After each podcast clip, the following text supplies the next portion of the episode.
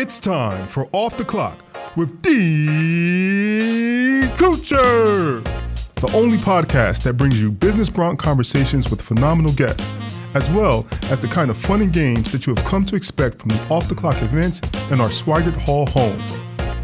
Join host Doctor Dean Kucher each month as he connects with three guests about topics of interest in business that complement what's happening in the classroom, in the Zoom room, and in the field. Now get ready for Off the Clock with Dean Kucher, brought to you by the Norm Brodsky College of Business at Rider University, right here on one oh seven point seven The Brock. Hello and welcome to the Off the Clock podcast. I am Doctor Gene Kucher, and it is my honor and privilege to be the Dean of the Norm Brodsky College of Business here at Rider University. The Norm Brodsky College of Business values the building of human connections and listening to the perspectives of others. The Off the Clock podcast will bring that vital conversation from our Swigart Hall home out to our broader business bronc community. In each episode, I will engage one faculty member, one student, and one alumnus, each sharing their unique point of view. And as long as we're off the clock, at the end of the business day, who doesn't like to engage in a little friendly competition? Like our famous off-the-clock events each December, this podcast features a game where one lucky student can win big. Today's topic is internships and co-ops. Our first guest, Lindsay Alvarado, is well known here in the Norm Brodsky College of Business, where she is both our dedicated career advisor and an adjunct faculty member teaching career management courses. Lindsay is a double degree Rider grad, having gotten both her B S in psychology and her M B A. She's the faculty advisor and a fellow brother of the Delta Sigma Pi co-ed business fraternity. Without further delay, let me say hello, Lindsay. Welcome to the Off the Clock podcast. Now, when you were a student here, was there a similar culture around the importance of internships and co-ops between then and now? Yeah, well, I think we knew that internships were important, or getting some type of real world experience in what you were studying. So one, you could solidify that it is what you wanted to do after graduation, but also to help build your resume. You know, one thing that I think has really changed is when I was looking for an internship, it was more of a placement. There was a faculty member in my department who oversaw internships, and I set up a meeting with her and said, I want an internship. And she actually placed me at an internship. It wasn't a full interview process like it is today. So I think the process has been formalized. Resume submissions, uh, multi-step interviews, job offers. So I think it really went from placement to having to work a little bit harder to get that opportunity. What's Big Interview? Can you share with the audience what Big Interview is?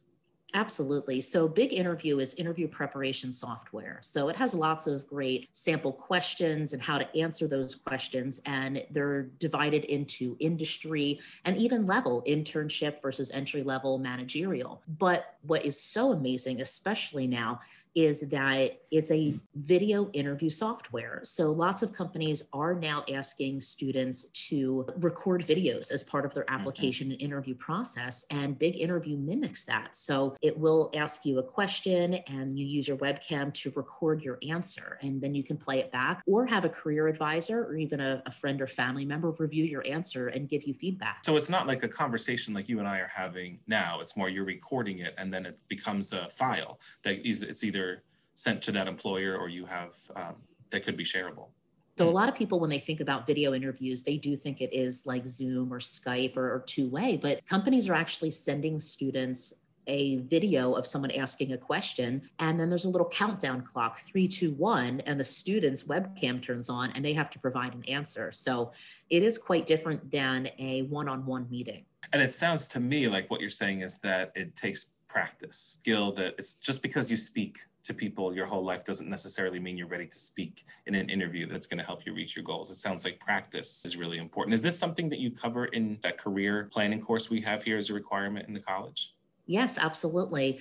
Big Interview is actually an assignment that all students are required to complete. So I have a set of ten interview questions that are very common for entry-level candidates or internship candidates, and students record their answers, and then I review them and provide feedback. It sounds it sounds very helpful, because we have been talking about internships, but we should also say that uh, many of our students have what's called co-ops. And of course, you know, if, if you're a senior here, I know you know all about it, but if you're you know still thinking about what these different experiential opportunities are, there's co-ops. And then there's also a newer uh, term to add to the list is micro internships. Do you feel like these micro internships, co-ops are good, are good opportunities to shoot for too? Listen, any opportunity to gain real life experience in an industry or organization is amazing for your resume and your own personal development.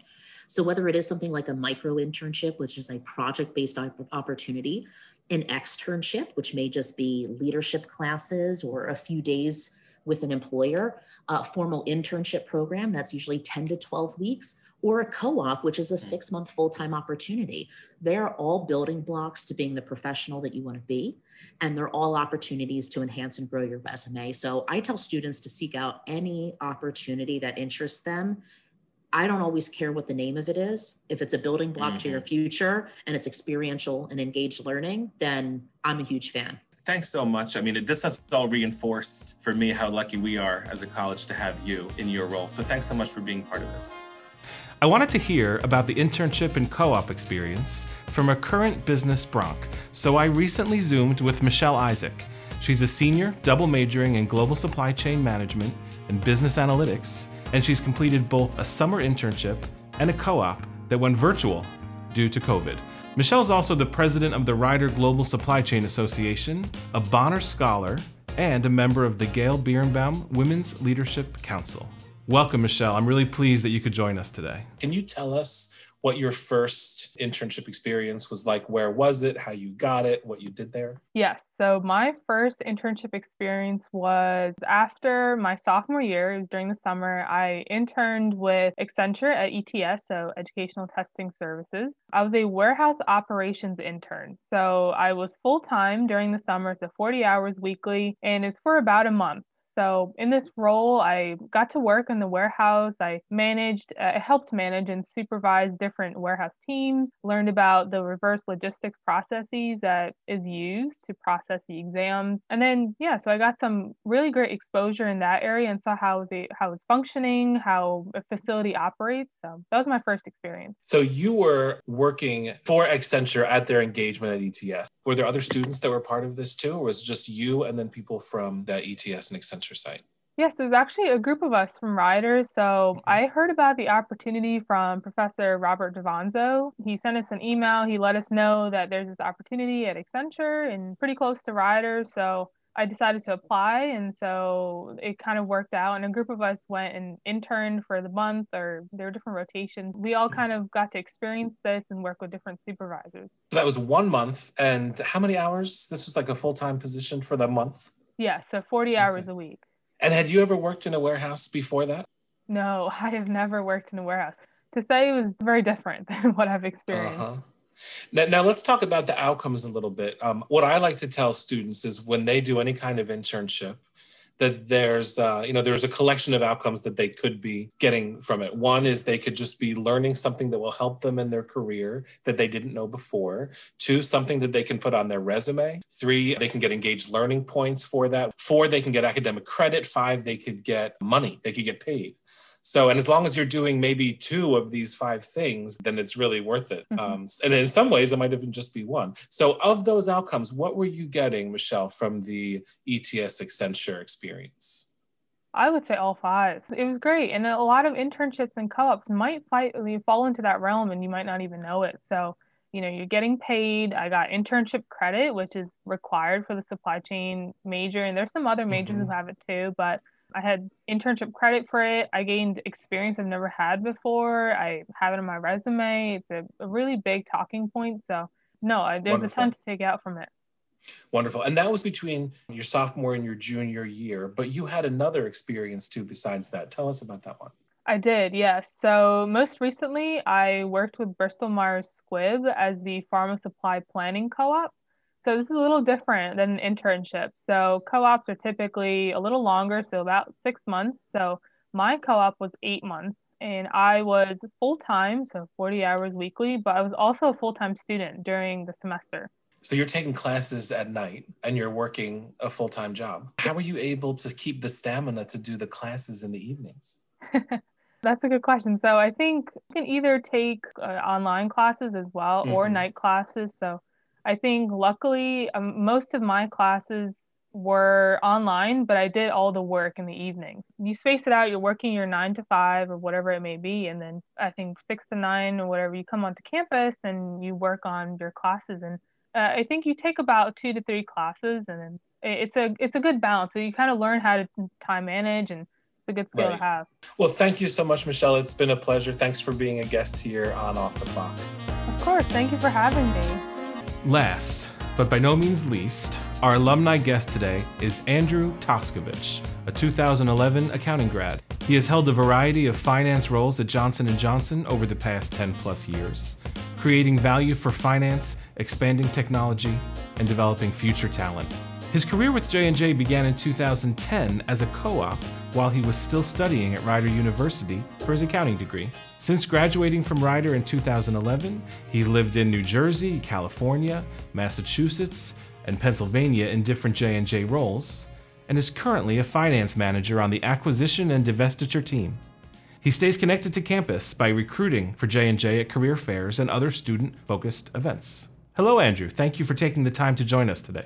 Did you have a co-op or an internship while you were an undergrad here? I did. So, um, yeah, Gene, as as I you know went into the spring of my junior year, I visited the career fair. That individual at the time, she you know advised me, rightfully so, to go to the career fair. I met with a bunch of different folks from different companies, and eventually landed speaking to the representative at the Johnson and Johnson table. And folks may not know this, but you know that's that's where I ended up. And uh, I'm sure we'll get into that a little bit later, Gene, but. Yeah, I, I did have a co-op while I went to Rider. It was a fantastic experience. A bit challenging to manage the time, but I think any student that wants to do it can absolutely make the time.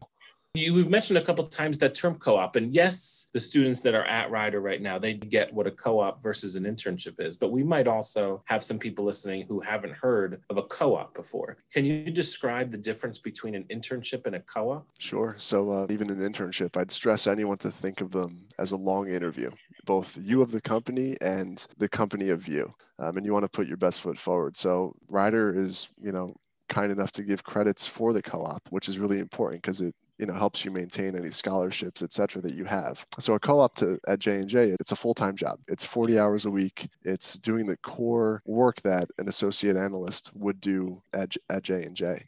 You're going to be preparing B V A statements, which is budget versus actuals. You'll be reviewing P and Ls for, for any trend analyses and, and obviously forecasting, which is, you know, a core competency of J and J's finance community. Now, on the internship side, it's, you know, you'll still do that similar work. It may be project focused. You may build one or two forecasts over the course of your six to eight weeks versus six months in a co-op. So those, probably the time frame is, is a bit of a difference um, when you think about internship versus co-op. And then when they happen during the year is also a little bit different. It's a lot. Of, I mean, boy, you're doing a full-time job, and then our students are taking more classes in the, uh, you know, at nighttime too, but it's worth it. I mean, the kind of experience that you get from what you've said, it's clearly worth it. You're still at J and J now. So you did a co-op at J and J, you're at J and J. Somehow you were able to parlay that experience while you were a student into a full-time job offer after you finished. You let us know how you pulled that off?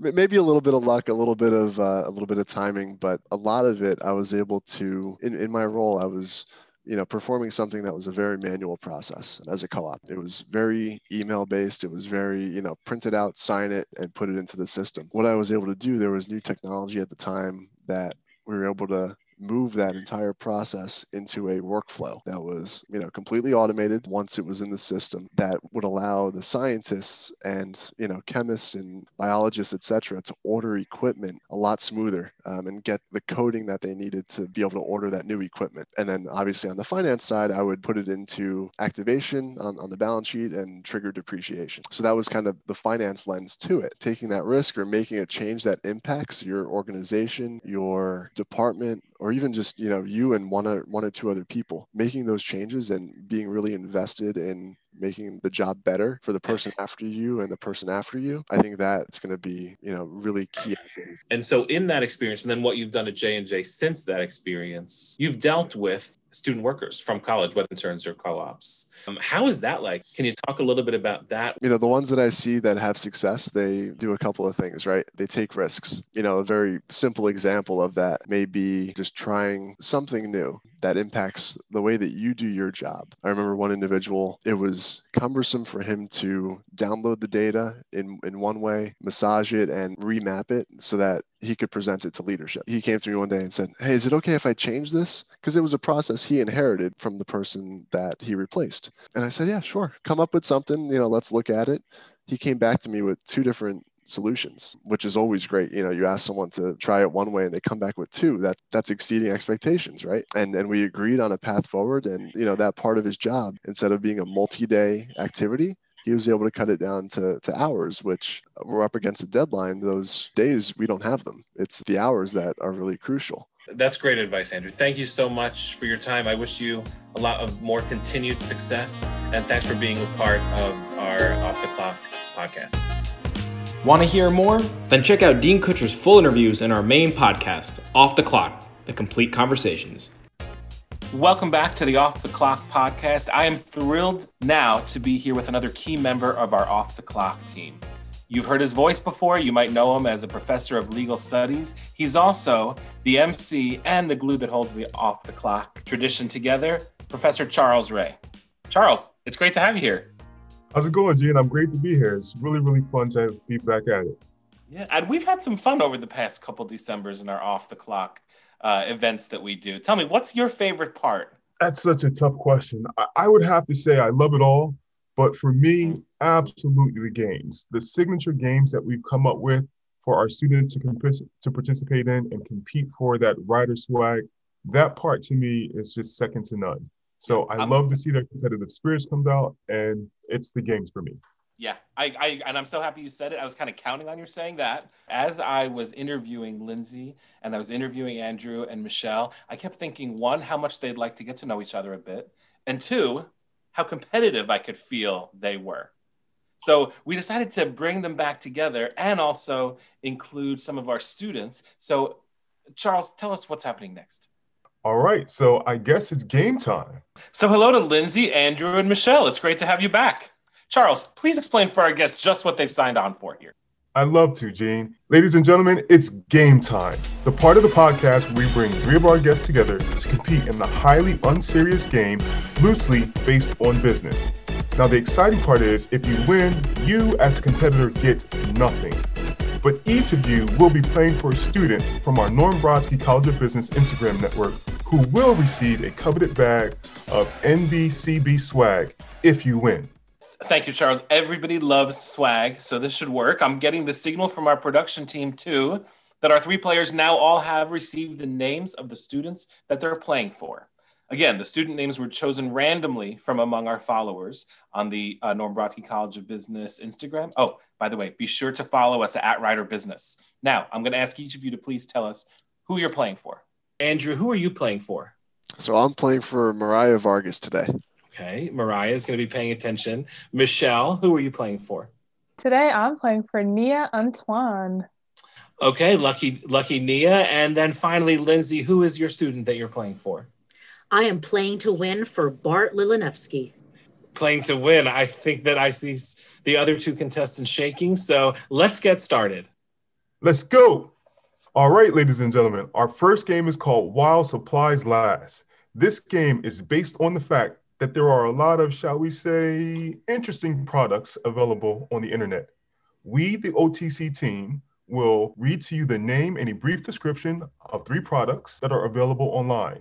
Now, two of them are real. Spoiler alert, one of them is fake. A correct answer in this round will be worth two points. All right, so Lindsay, you're up first. I'm enlisting the help of our production staff. Here are your three choices. Trisha, you're up. Tomato to mubble. If your kid loves ketchup and your kid loves bubbles, then your kid will love Tomato to Mubble. Ketchup flavored bubblegum, a fun and healthy snack for kids. Hmm. All right, Alec, what do you have? Crystal's freshly minted unisex deodorant meant to smell like freshly minted cash. Leaves you feeling and smelling like a million bucks. Cha-ching! Fancy. And last but not least, Liz. Meet Al Dente, the pasta timer. Drop this high-temperature polycarbonate plastic doll shaped like an Italian chef into your pasta water. He'll sing to you when your pasta is indeed al dente. Oh, those are good products. All right, so Lindsay, which of those three products you believe is the fake product? Well, Charles, this is a hard one, but I think I'm going to say tomato tumble. As a parent, I can't imagine, even as much as my child likes ketchup, that she'd want to chew ketchup or tomato-flavored gum. So I'm going to go with that being fake. And I'm going to say that you're absolutely correct. Tomato tumble is the fake product. All right, Andrew, so you're up next. Here are your three products. Trish, what do you have? This infectious disease coloring book is oozing with hours of gross relaxation and is nothing to sneeze at. It has over thirty-five pages filled with icky figures like flesh-eating bacteria and parasitic worms. Ew, now my skin is crawling. Alec, please tell me you have something that doesn't make my skin crawl. The K and L Pet Dog Leash Umbrella for the pampered pet who refuses to get his dew wet. Now with an adjustable umbrella shaft and a C-shaped handle for hands-free walking. And what do you have, Liz? Need to get pumped while you're primping? A line of razors emits motivational mantras as you shave. There's a "You go girl" line of women's shavers and a "You got this, bro" line of men's shavers. I could see myself using every none of them. Um, so I, I think um, I think people spend any kind of money on their pets. Um, so the the one I'm going to say that's fake is probably that singing motivational razor. And you would be absolutely correct, Andrew. The "You go girl, you got this, bro" shavers are indeed the fake product. Nice. This is disappointing. The, my favorite product that I want from each of the first two rounds now is just a phony. So this is just the whole the whole podcast is a big disappointment for me at this point. So Michelle, here are your three choices. Trisha, what do you have? CatFax app will allow you to bombard your friends and family with thirty, sixty, or even an unlimited number of texts per month, each with trivial facts about kitty cats. Meow. All right, Alec, what do you have? If you're losing sleep because of your roommate's or bed partner's incessant snoring, this sound-activated device will drop three ounces of cold water to wake him or her up. Comes with attractive and protective rubber pillow shams. And Liz, how about you? Sip Your Enemies Glitter dot com will send an anonymous and obnoxious glitter bomb in an envelope along with a note telling your recipient just why they deserve this fun surprise. All of these gifts are awesome. But only they're mean. They're all mean. Michelle, I'm not sure what you did to deserve these three mean gifts, but what do you think is the wrong one? Um, no, they're all, they are really, really mean. mean. But I think, um, I don't know the glitter one, but I think I really want the pillow to be true. So I might need to go with the cat fact as the phony. Oh, I'm so sorry, Michelle. The Cat's Fact app is an actual app. In this case, uh-huh. the phony one would be the rubber pillow shams. Uh, when I when I heard that, I it sounds like waterboarding. A new definition of waterboarding. Well, it's a, a light version, a gentle version, but you know, boarding like room and board, that kind of waterboard. Good job, folks. You know, I knew that you'd be competitive. After the first round of games, we have a two-way tie uh, with Andrew and Lindsay with two points each. Michelle, sorry, you've got nothing. But trust me, it's still anybody's game. I believe in you. Um, and I'll also say that you'll have to win in order to know whether those products we just described will be in the swag bag or not. Anyway, let's move on. There is a second game, so there's a chance to uh, to catch up or to broaden your lead. Uh, earlier in this episode, the three of you all talked about the importance of internships and employment, which actually has a tie into this second game, a little game that we like to call Take This Job and Blank It. Charles. And this game is called Take This Job and Blank It. Now, we have pulled job descriptions from Glassdoor dot com. Gene is going to start reading the job description. And whenever he feels like it, he's going to stop and he's going to say, blank. And then I will call on one of you to fill in this blank. I won't be calling on you in any specific order, so please stay on your toes. There will be six blanks in each job description. So that means there will be two opportunities to respond for each of you. We're going to be going relatively quickly, so you'll have about three seconds to answer the question. The right answer is worth one point. Shall we get started? Our first job title is barista. You all know what a barista is. Well, here is what Glassdoor says a barista is. Baristas are responsible for making quality blank. Michelle. Quality coffee. Uh, okay, fine. It was beverages, comma, specialty hot drinks, preparing food orders, working the blank. Lindsay.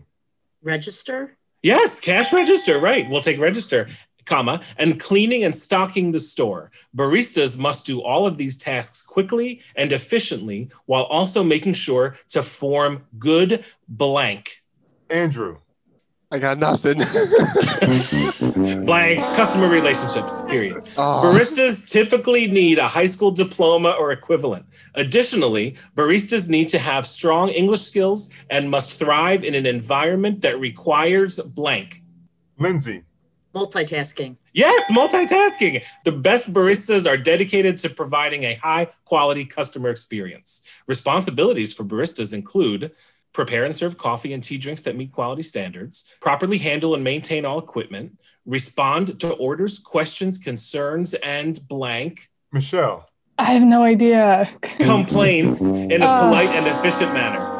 Uh, accurately handle cash and credit card payments, following appropriate cash handling procedures, serve customers quickly and efficiently, demonstrate a thorough understanding of all the blank. Andrew. Policies. Uh, we'll take it. It's menu offerings, but I'll take policies. And observe relevant health and safety standards. That is the job of a barista. Wait a minute.